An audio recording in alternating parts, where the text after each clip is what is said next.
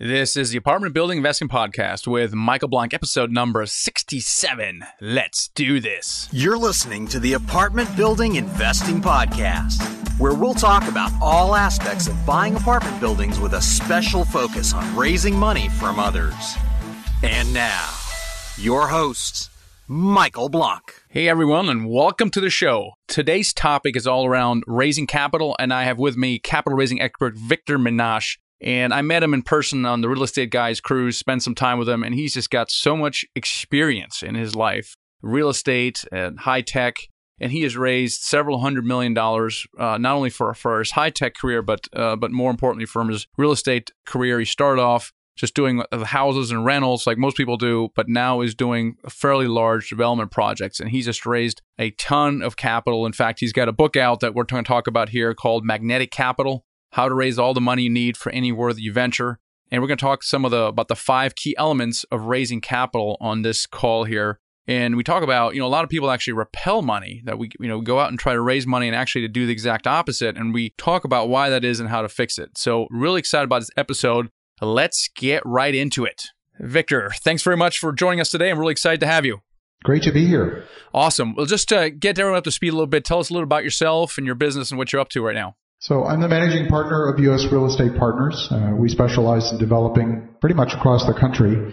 And my background, though, is not in real estate. I started out my career in the high-tech industry. Uh, I spent no, most of my career as a microprocessor designer. I led hardware development teams, software development teams, and, you know, have chips that were used in mobile phones, in Cisco Wi-Fi access points, uh, all kinds of different applications all over the embedded microelectronics industry. So that's my background. And about two thousand eight was a very fortuitous time. I saw what was happening in real estate. I was still flying back and forth to Japan every couple of weeks, building a new cellular network there. And uh, by two thousand ten, I'd had fl- enough of flying around the world and decided to shift into the world of real estate development and investment on a full-time basis. So I took a hard left turn in my career. Well, tell, before we get to the the, the the heart of it, which is raising money, I'd like to understand that shift. So you're going along now. What's happening to you here in your in your job? Were you getting burned out? Did you start hating it, or why would why did you even start looking for a way out? Well, there's a couple of things. Number one, it was you know traveling every you know to Japan every couple of weeks was physically, emotionally draining, and it wasn't the right thing for me. It wasn't the right thing for my family. But more importantly, uh, I was looking at you know the. what was happening in the world of technology. You know, the days of building wealth in technology were kind of over. Unless you, it's like saying I'm going to win the lottery when I grow up. There were so many companies that had swung for the fences, uh, maybe even hit the home run, and then two or three generations later they were being bought out because they couldn't make a go of it on their own. And so I, you know, simply started looking around to see what else I could do that would be, uh, you know, have a meaningful impact where the odds of success were not quite so remote. It's interesting. I went through a similar uh, journey. I was in a software industry, and I had the same thing. My initial plan was to, to ha- start my own software company. But having gone through it before, I was like, man, that's going to be a daggone lot of work, and the probability of actually success is fairly remote. And that's kind of when I read Rich Dad, Poor Dad, and I was like, oh my gosh, I got to I got to change what I'm doing. And how did you land on real estate? Of all the things you possibly could have done uh, with yourself, why? How did you land up on, on end up in real estate? Well, my mother actually was an architect, and so, uh, you know, I kind of had that bug from a very early age. I loved, you know, constructing things, designing things, and yes, I was designing microprocessors, but it still had a design component to it. And so, you know, I looked at real estate, said, and, you know, here's an industry where people will lend you money to go do what you need to do. That seemed very attractive. And when I looked at where most of the wealth in the world had been created, it was either in oil and gas, real estate, some in technology, but but real estate just com- coming up over and over again. Yeah, exactly right. And then what what strategy did you decide to start with when you did decide to get into real estate? The very first projects I did were here in Ottawa. I live in Ottawa, Canada, the nation's capital. And we have a, an interesting submarket where there's parliamentary staff, embassy staff, military officers that are here on a short-term basis. And so this was long before the days of Airbnb. I started out simply providing executive rentals on a medium-term basis because the twelve-month unfurnished lease is, is useless to that person. Mm-hmm. And going to a suite hotel was well above their housing allowance. So I simply looked at what was the housing allowance the government was paying, and I developed a product that was priced at that price point and was perfect for that market. So that's where I started. It was a good business, not an outstanding business, but a good business. and fairly low risk. So that, that was the, my starting point into real estate. Did you do this on the side of, of having your job, or did you quit and then focus on this? What was that transition like?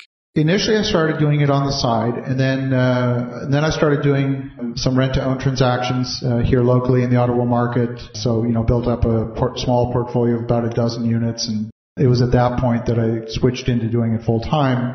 Started doing things in the United States, in Arizona, in Chicago, and various other markets, and that's really when I needed to spend the time. Now, I kind of made a little bit of a slow transition because I, I had a V P of engineering role in a in a semiconductor company, and I resigned. And they hired me back two months later, three days a week, for essentially the same pay. So it gave me a little extra financial runway and uh, kind of stretched things out a little bit. It gave me a bit of the extra time that I needed to do what uh, I needed on the real estate side, and I continued to do that for the better part of another year. Uh, that's outstanding. It does certainly make it easier. Uh, now, when you first got started in real estate, I know you do a lot of development right now. The, yes. the stuff you did early on, uh, were these uh, existing buy and holds that you converted to this kind of use, or did you start developing from day one, or you know, how did you get started with that with that part of it? When we started early on, you could buy things for well below construction cost, so it didn't make any sense to develop. But what we were doing is buying things at a deep discount to the market and, and made, often doing major renovations. So, you know, we would take a building, you know, for example, one day we bought fifteen properties in Philadelphia out of a, out of an auction. And most of those buildings, we simply demolished the inside, put a new building on the inside, and kept the, kept the structure. So the leap from that to new development was actually not that big a leap, uh, because it was kind of a new, new construction anyway. It simply made it, you know, we were able to buy right, you know, we were buying at ten cents on the dollar, and And so it was just a wonderful time. It was hard to make mistakes at that time. And certainly we did make mistakes, but they weren't that painful because it was a very resilient market condition. Now, you use the term we. Did you start off with a partner, or is that something that you you're, you transitioned to? One of the things I discovered is that real estate is a team sport. It doesn't matter. It's a business like any other business. And if people are going to invest in your business, uh, they want to see a business. And they don't invest in the self-employed generally. They invest in businesses. And, you know, for me as a Canadian investing in the U S, if I'm going to borrow money, they look at a foreigner as someone, you know, like someone with a four hundred credit score, because they think they have no recourse with you, which actually isn't true, but that's what many of the lenders perceive. So it meant that I almost always had to have a local partner, boots on the ground, who would be co-signing on the loan and the principal guarantor on that loan. All right. That makes a lot of sense.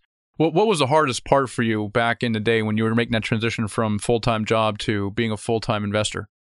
Probably the hardest part, you know, I built up a fair bit of financial runway, so I was I was comfortable.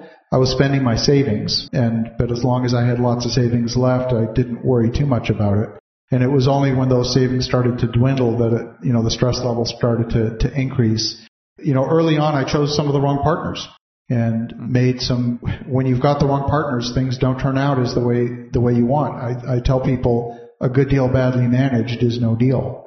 And uh, we had some good deals that were badly managed. Things that we should have made one hundred, one hundred fifty thousand profit on, sometimes we only made ten mm. or zero.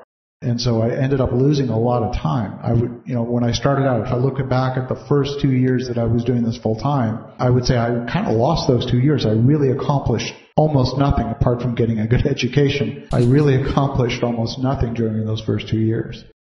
Now, is your lesson there not the partner, or is it a lesson perhaps to just uh, be more careful with partnering? It's it's got to be with the right people. You know, if you look at every screw up, there's really one of two reasons. Number one, it's an act of God, something you couldn't have foreseen, or number two, you have the wrong people. And overwhelmingly, it's the second. Having the wrong people in the wrong chairs, making the wrong decisions, that's when most of the screw-ups occur, bar none. Now, at what point did you start raising money? So my background in raising money started in the tech industry. That's where I really developed that skill. That's where I developed how to do it. And I got into real estate initially spending my own capital. And when I ran out, it was like, okay, what do I do now? And then I had to remember, oh yeah, Victor, you know how to raise money.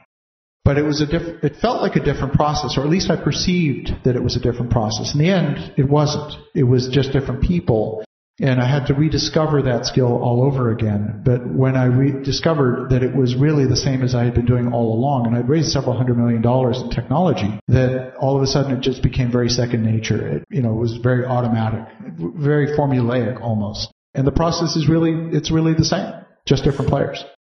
Yeah, that's right. And and philosophically, I think you talk about that even though people are trying to raise money, they tend to repel it. Can you talk more about that? You know, it's funny. I often like to take it back to just the basics of human relationships. Imagine two people, they meet, they go out on a first date, they go see a movie, they get to know each other, they fall in love. Years down the road, they may get married and start a family. Well, if you skip steps in that process, if you skip a, even a couple of steps in that process, you go from a natural progression to creepy in a heartbeat. Right. And how often in business do people go to creepy? It's amazing. You know, I get approached, someone will connect with me on LinkedIn and they've never talked to me before and thanks for connecting. Can I sell you something? Wait a minute. When people skip steps in that process, then it gets awkward very, very quickly. And if you just take it back to human relationships and think about pacing the conversation so that it doesn't feel forced, then it actually works remarkably well. It's when people force things that it gets very awkward very quickly. Yeah, it's interesting. It's actually really a form of building relationships, not so much about raising money. A lot of people, they're so focused on their agenda that they can't they can't put that behind them and focus on the relationship. And so that's that's actually a really important message. Now, since then, I mean, you've kind of developed a name for yourself as an expert in raising capital. In fact, you raised several hundred million of capital. And, and in fact, you wrote a book on it, and it's called The Magnetic Capital, How to Raise All the Money You Need for Any Worthy Venture. And in that book, you talk about the five key elements or principles of raising capital. So I'd like to maybe walk through those because they're really excellent uh, for a lot of listeners who are getting into apartment building investing where money is an issue. And I always say it actually isn't an issue. The money's out there. You just have to connect the money with the deals. So I'd be really looking forward to some of the those five five key elements uh, of raising capital. I think the first one, as we, we mentioned, is the number first one is relationship. Can you talk about that first element of raising capital a bit more? Absolutely. It really does start with relationship. And by relationship, I mean, it's got to be genuine. Words like networking and connections, and they're very utilitarian. Nobody wants to be used, especially if you've, if you're a high net worth individual. You know, you're already very sensitive to the fact that people are attracted to you because you have money. And nobody wants to be used, whether you're wealthy or not. Nobody wants to be used. So it really starts with genuine relationship. Doesn't mean that you're going to get capital out of every relationship. If you go into the thinking that that's what you're going to get, you're going to fail every time. I get different things from different relationships. In some cases, I get introductions. In other cases, I get advice. In other cases, I get capital.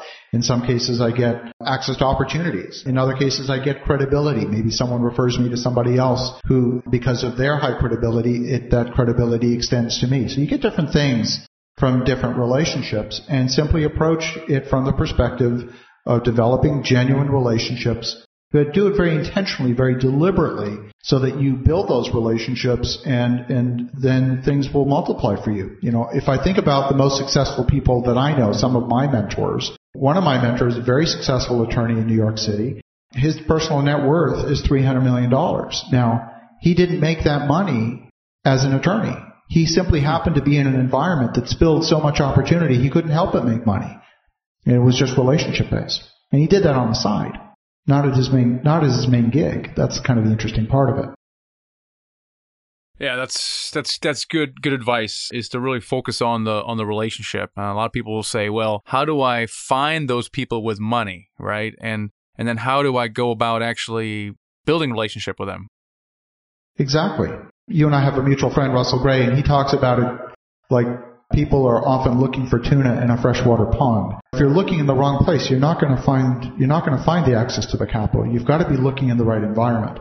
But when you do, you may you may feel like a fish out of water in that environment. You may say, "Well, I'm trying to network with someone who's very high net worth, and I'm, there's an imbalance. Clearly, you have to acknowledge it. And how do I develop a relationship with somebody who has?" You know, so much more net worth, what do I have to offer? Well, maybe you go to a charity event. Maybe you have an interest that you have in common. And it, you don't make it about money. You make it about that social cause that you're working on, collaborating on together. You know, it doesn't have to be about doing business. A lot of the time people think, I got to talk about doing business, got to talk about doing business. When I meet somebody, I don't even bring up business until at least the five or sixth meeting. And if they bring it up sooner, that's fine, but I'm not going to push it. As soon as you make anything forced, you're going to push people away. You know, it's it's almost like a rule where, you know, when you first meet someone, don't make it about money or don't, don't really make it about anything related to your agenda whatsoever. Just simply leave a good impression with that person, right? So that if you do follow up, they go, oh, I remember that Victor guy. He was a real nice guy, you know, and, and they're just look forward to talking with you. And so you basically just focus on a relationship, not about money. I think exactly. that's that's a really good counsel. So, all right, guys, everybody make note of that. Uh, make it about the relationship, not about money, especially early on. Exactly. Um, yeah, that's good. Now, the second element of raising money is, as you say, is track record. What do you mean by that? People want to know that you have, they want to see your results. Show me that you know how to make money. Show me that you have a track record. You know, that's one of the key elements of building trust. And, and the third element, the third principle is trust. But this one is so important that it merits its own category. That if you don't have the track record, it's going to be very difficult for you to raise the money. Now, you might be thinking, well, how am I going to raise the money if I don't have a track record? How am I going to get a track record if I can't raise any money? I'm stuck. It's a catch twenty-two. But the thing to remember, this is not like your grade three math test where if you look on your neighbor's paper, you're cheating. Business is a team sport. And so if you don't have the track record, go work with somebody who does. Go work with, maybe work in their business for six months, maybe for a year, maybe volunteer in their business for that period of time. And now you can legitimately borrow some of their credibility because you've earned it. You've been exposed to the inner workings of, the, of that business, and you can legitimately borrow some of that track record. And then get other people in your team who have track record. It's okay to work with people that are more experienced than you. You still have value to add, and you know, you're not going to develop all of the skills that you need to run a complete business. Even if you did, there aren't enough hours in the day. So partner with the right people with the complementary sets of skills, and get them in your business, and now you have that track record because they're looking not just at your personal track record, but at the collective track record of the team. Well, that's exactly right. So that's a really good point. And especially in the beginning, we don't have a track record. You can't, you shouldn't talk about yourself. You need to talk about yourself in the terms of your team. So when someone, when you're talking about experience, well, you can talk about the experience of your partner or the experience of your property manager, and not much about yourself. That's kind of the general advice is don't talk about yourself uh, when you don't have a track record. Talk about your team, which of course implies that you have a team around you. And, and it's kind of what you said earlier is you want to partner with people. If you don't have something, then partner until you get that experience yourself. Well, in fact, at the very beginning of this interview, you picked up on something which I didn't pick up on because it's so natural for me. I, you noticed I use we language. And, right. and, and you said, well, who's this we that we're talking about? Because I'm just talking to you. And so... Right. But I, I, I never think of it as me. I think of it as we because it, it's just natural. I wouldn't even contemplate doing something by myself. Now, the third thing you just mentioned is, is trust, right? It's kind of the three out of the, the five principles is trust. Why is that important? Trust is foundational, if, and, but it's more than just, am I dealing with an honest person? That's very simplistic. There's a lot of layers to trust, and it's a, psycho, it's a more complex psychological contract, and the, the more you understand the mechanisms, the underlying mechanisms of trust, the better you will, better job you will do at developing that trust and protecting it. So trust is, first of all, is there alignment of intention? Are you actually headed in the same direction? If you're headed in different directions, it's going to be very difficult to trust, even if you're dealing with two one hundred percent perfectly honest, ethical people. Unless you have that alignment of intention, the trust is going to be very difficult to build. Now, put that aside. The next thing is, how can I trust you? Can I trust you to put together a good plan? Can I trust you to execute the plan? Can I trust you to hire the right people? Can I trust you to communicate in an open and transparent way? Can I trust you to come to me when there's a problem? Can I trust you with my money? And on and on and on. If you get a no to any one of those questions, it chips away at the trust very quickly. Can I trust you with small commitments? So it, it's really the psychological contract. And you'll probably notice that when trust exists, decisions happen very quickly. That's right. When trust is absent, that's when you get people saying, well, I don't know, we need to spend more time doing due diligence. To me, that's a clue right away that you haven't invested sufficiently in building that trust relationship. And it varies by the person, I've noticed. Some people, you can build trust very quickly, and others, it just takes time. And so you have to sense it when the trust is there or is not there before you, quote, close someone down or ask for the commitment. Exactly. Exactly. And you can and you can ask questions that will give you a clue as to where people are from a trust perspective. You can, in sales, and I'm very hesitant to use sales language because this is not a sales process, but if you use, and allow me to use it for a moment, the trial close, you can often get a sense for where people are. So the trial close is, assuming A, B, and C were true, Is there any reason that would prevent you from moving forward? That's a trial close. Right. That can give you a sense for where people are from a trust perspective. Yeah, exactly. Kind of playing a what-if scenario, saying, yeah, that, that's exactly right. Just kind of see where they are. That's good. Now, you, you got to build trust, of course, but then you also need what you call, number four, a compelling opportunity. What is that all about? You know, oftentimes, and I see this a lot with rookie investors, they always think it's all about the deal. And they say, well, I've got a great deal, I've got a great deal. And in my experience, it's it's rarely about the deal. It's first and foremost about all of the other things we've talked about, plus plus the fifth. But at the foundation, you have to have a compelling an oppor- a compelling opportunity. Now, what is that? It's kind of like asking, is that image on the magazine cover beautiful? It's a little bit in the eye of the beholder. So, for example, for one individual, for one investor, that definition of beauty might be a medical office building. For someone else, it might be a storage complex. For someone else, it might be a multi-unit residential complex at a certain cap rate, and so on. So you really need to understand what that definition of beauty is. Now, lots of times I hear someone say, oh, well, I had a great deal, but I couldn't get it funded. Well, there's a clue in that, because if it's truly a great deal, in my experience, the money will appear. It, the deal will get done. The only question is who's going to do it. Is it going to be me, or is it going to be you, or the next guy?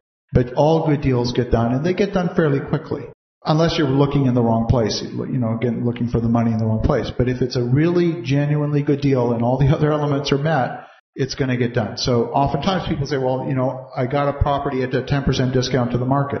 Well, that might be a good deal for you, but for for most of my investors, probably not.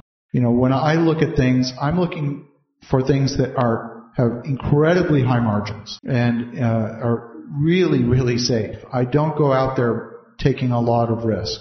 One of the things that I do, you've everyone's heard of this concept called scarcity mentality.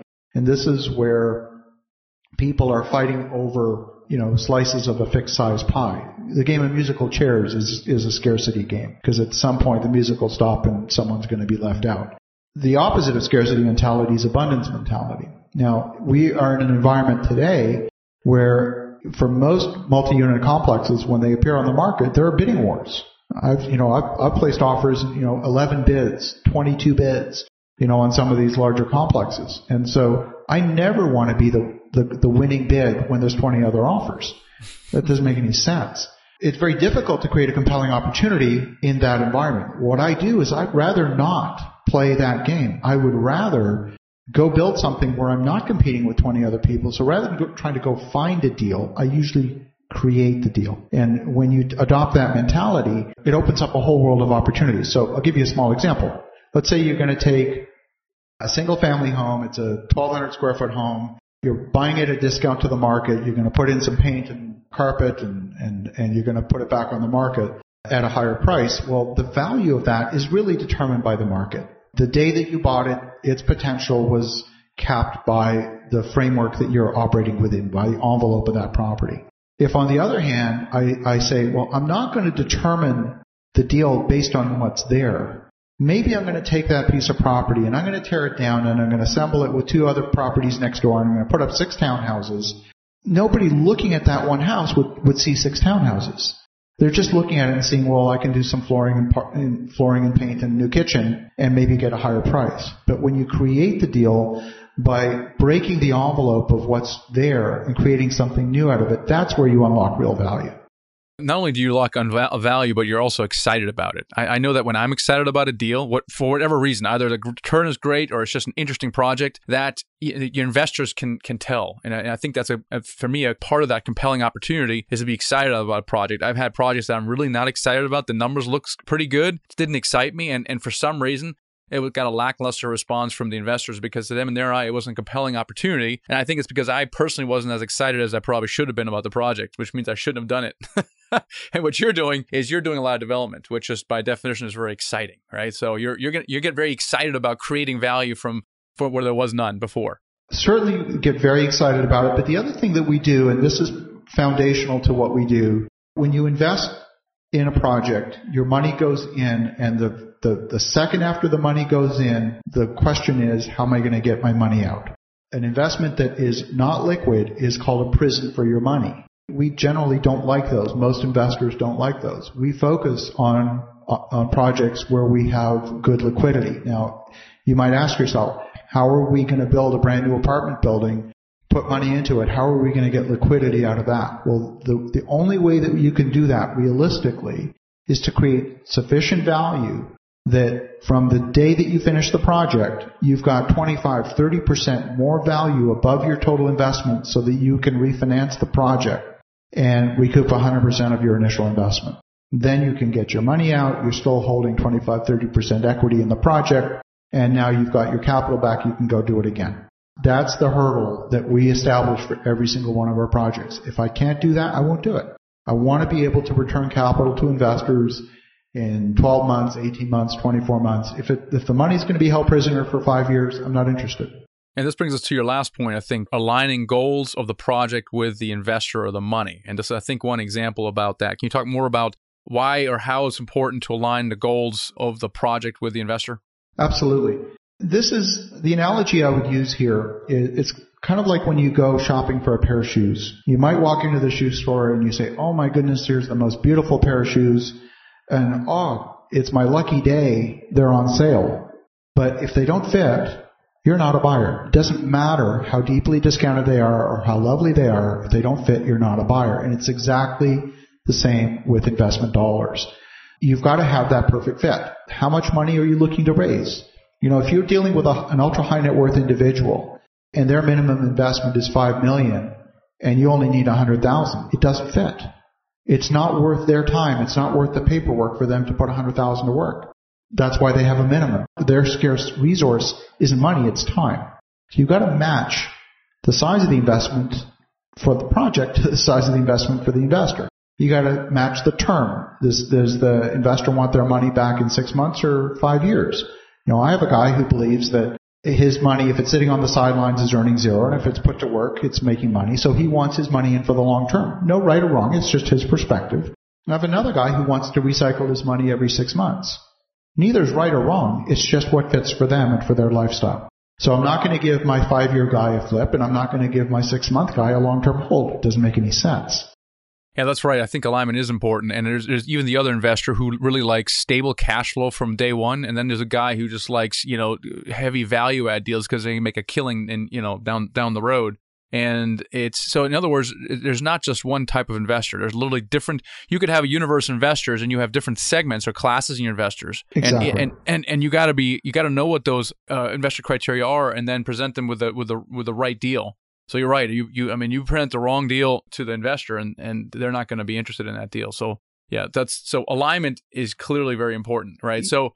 All right, so so so well, so alignment is a whole bunch of things. So I've, I've mentioned two, but there's like almost a dozen. So what's the mm. rate of return? Right. What's the control structure? What's the tax consequence? Uh, what is the security? Is there is there a security? Is there a mortgage securing it? Um, what is the risk?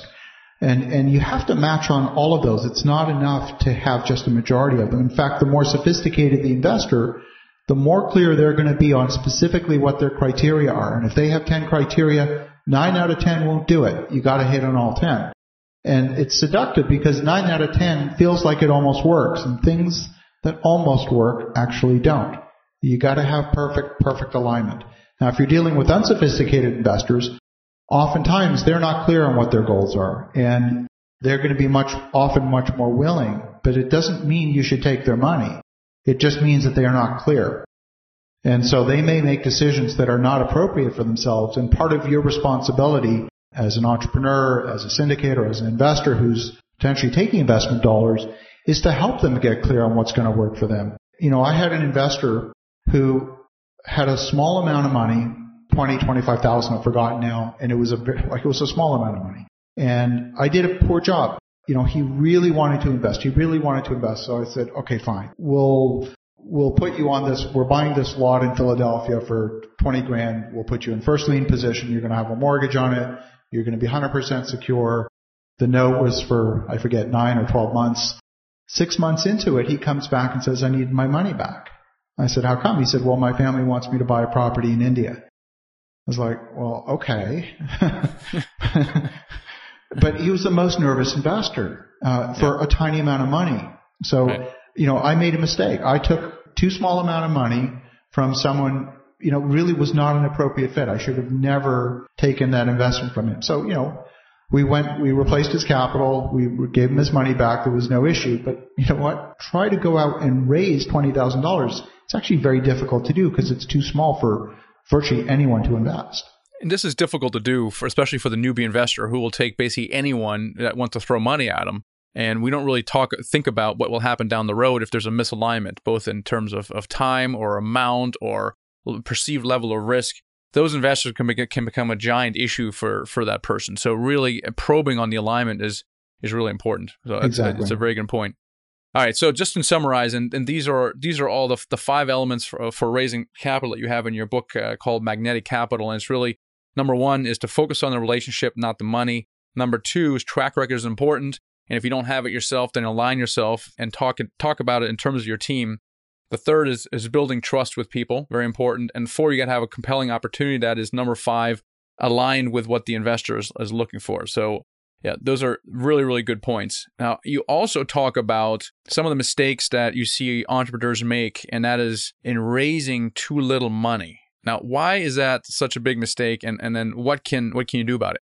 When you look at what happens in pro- in real in the real world, you know, at the beginning of a project, people are going to spend hours in spreadsheets and massaging the numbers and getting the perfect looking pro forma analysis. There's, you know, the perfect Excel spreadsheet.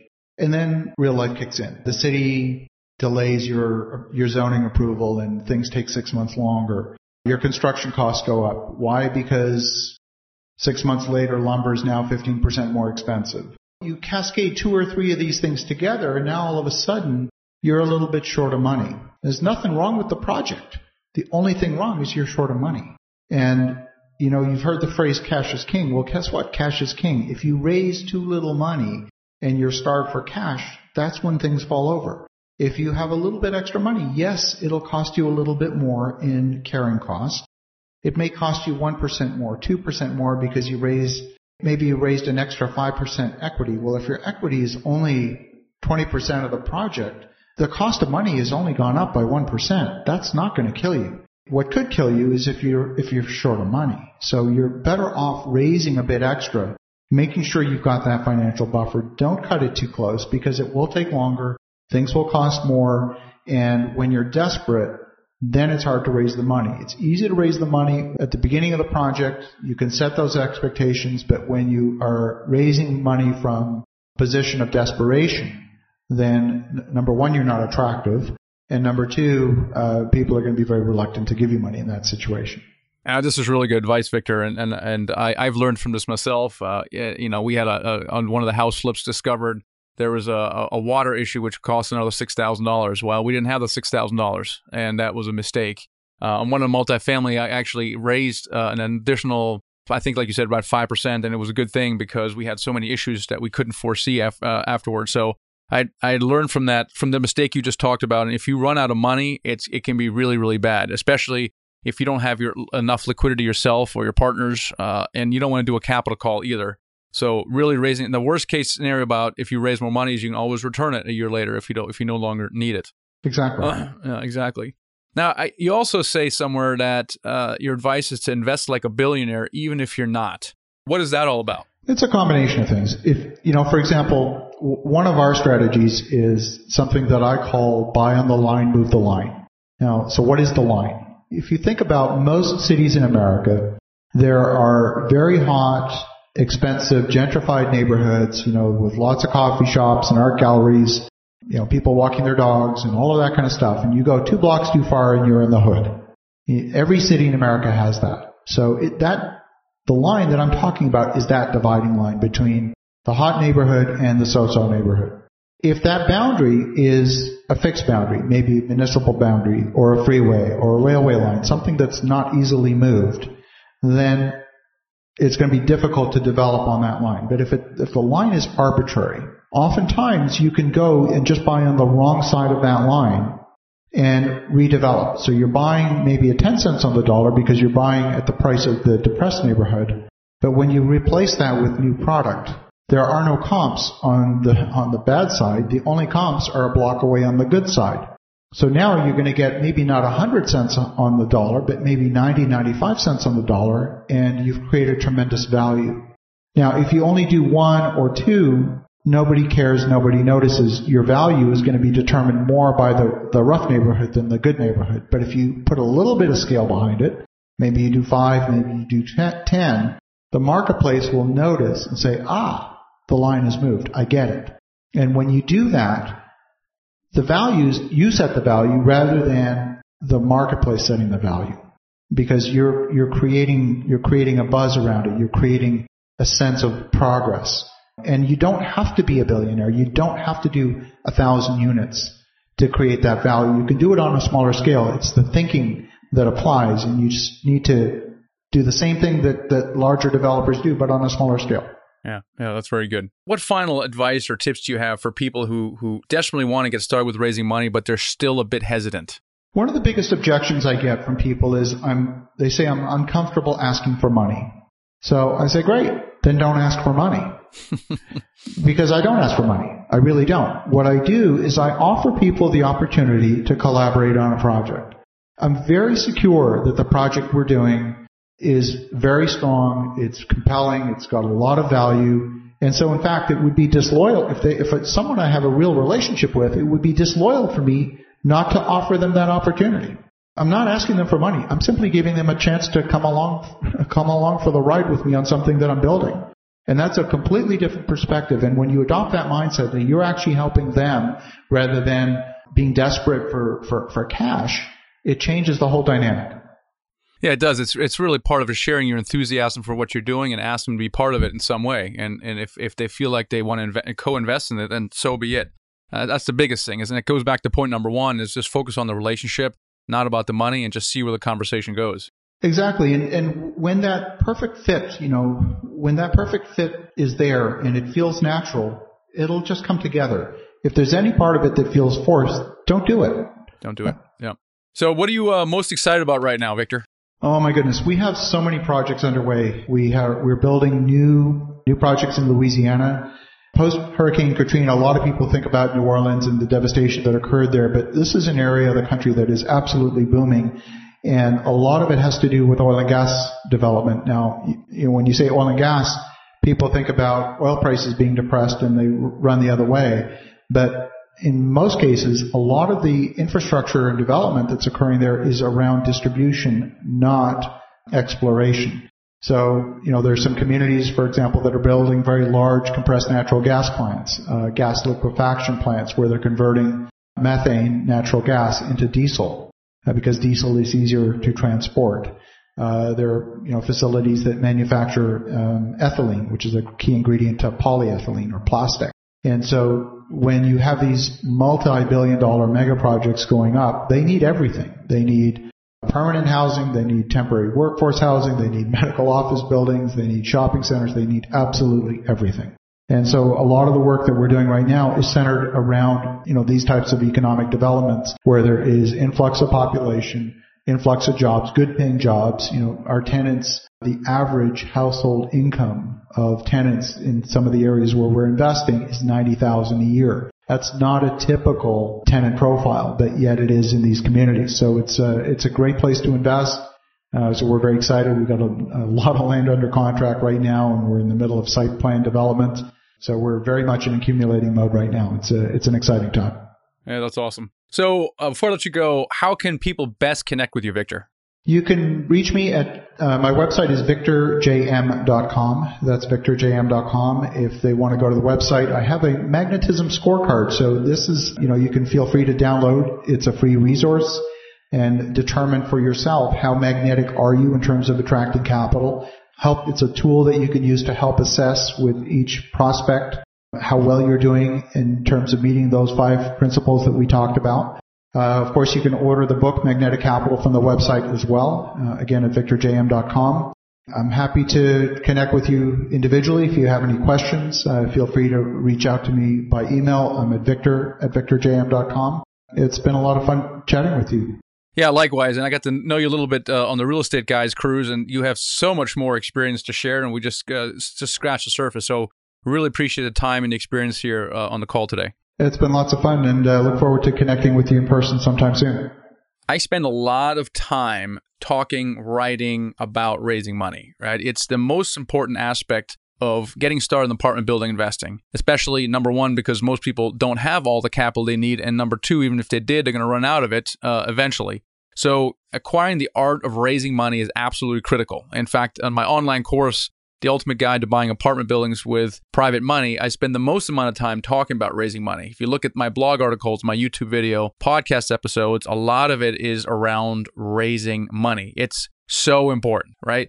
So I emphasize, as Victor did here on the call, that it's not actually about raising money. So you're not going to go out there with the mindset, oh, I'm going to go raise a bunch of money and, and set up a bunch of meetings to, quote, raise money. It's really about relationships. And this is very difficult for us, especially when we go to a networking event where there's a lot of money in a room, you know, where you go to a, some kind of, you know, some kind of conference with doctors or attorneys, and there's so much money in the room, and you're so eager to basically raise money, when in fact, just focus on the relationship, you know, just focus on leaving a positive impression on the other person so that the other person will take your call when you follow up the week afterwards. Just focus on that, right? It's really the follow-up down the road that's so important. And this is very difficult for, for, for everyone, you know, for a lot of people, for me especially, especially when I meet a person for the first time, I just want to get right to the point. You know, I don't like a lot of chit chat, let's get right to the point. But this is an, an area, an instance where not getting to the point is the point, right? So really get out of your head that when you're about ready to, to raise money, that it's all about raising money, it's all about relationships. And you have to, you, you have to approach each person individually based on where your relationship is with that person. So for example, if you have a buddy, and let's say you do Boy Scouts uh, with, with, with a friend of yours, and he knows you in a Boy Scout slash camping environment, and all of a sudden you come to him talking about investing in real estate, but he doesn't know you in that context, it's weird for him, right? He doesn't actually know you professionally, he knows you through through camping, right? So you need to bridge that gap. On the other hand, if you if you have coworkers and, and they know that you're you've been investing in single family houses, you know, they know you in a in a context of real estate, so it's much more natural to to, to now to come to them, you know, immediately going, hey, why don't I schedule, why don't we schedule a meeting? Let me talk to you about what I'm doing with my real estate investing. Really excited to share it with you. And they're going to go, oh, that makes sense, because it's a natural transition. So really focusing on the relationship and not so much on what your personal agenda is, and then being open to where that relationship will go. Yes, you want to, your, your, your goal right now with this particular person is to raise money, but really, why don't you be a little bit more open about where that conversation could go, right? It it may not actually lead to that person investing. It may lead to that person perhaps referring you to somebody, or maybe providing a mentorship role, or introducing you to a broker, or whatever the, the case may be. It's really what you're doing is you you want to share your enthusiasm with what you're doing, and, and really getting their support at a much basic level. You're sharing enthusiasm, getting their support, and then just being open to where the conversation leads, while being intentional at the same time. All right, so hope that helps, and really focus on the relationship as you're raising money. And speaking of raising money, if you haven't done already done so, make sure you download my free ebook, which is The Secret to Raising Money to Buy Your First Apartment Building, and you can get it on the website the michael blank dot com. That's T H E, Michael, Blank is B L A N K dot com forward slash ebook, and downloading that ebook. You can also get it via text message by texting the word secret book, all one word, to four four two two two. That's four four two two two. You can get it that way as well. And then while you're at it, make sure you go to Victor's uh, website as well, which is victor j m dot com, and fill out his magnetism scorecard, and uh, purchase his book also. So everything about raising money today. Hope you enjoyed this one, and I'll catch you on the next episode. Thanks for listening to the Apartment Building Investing Podcast with Michael Blank. For more free podcasts, articles, and videos, go to the michael blank dot com. There, you can also download the free ebook, The Secret to Raising Money to Buy Your First Apartment Building. Till next time.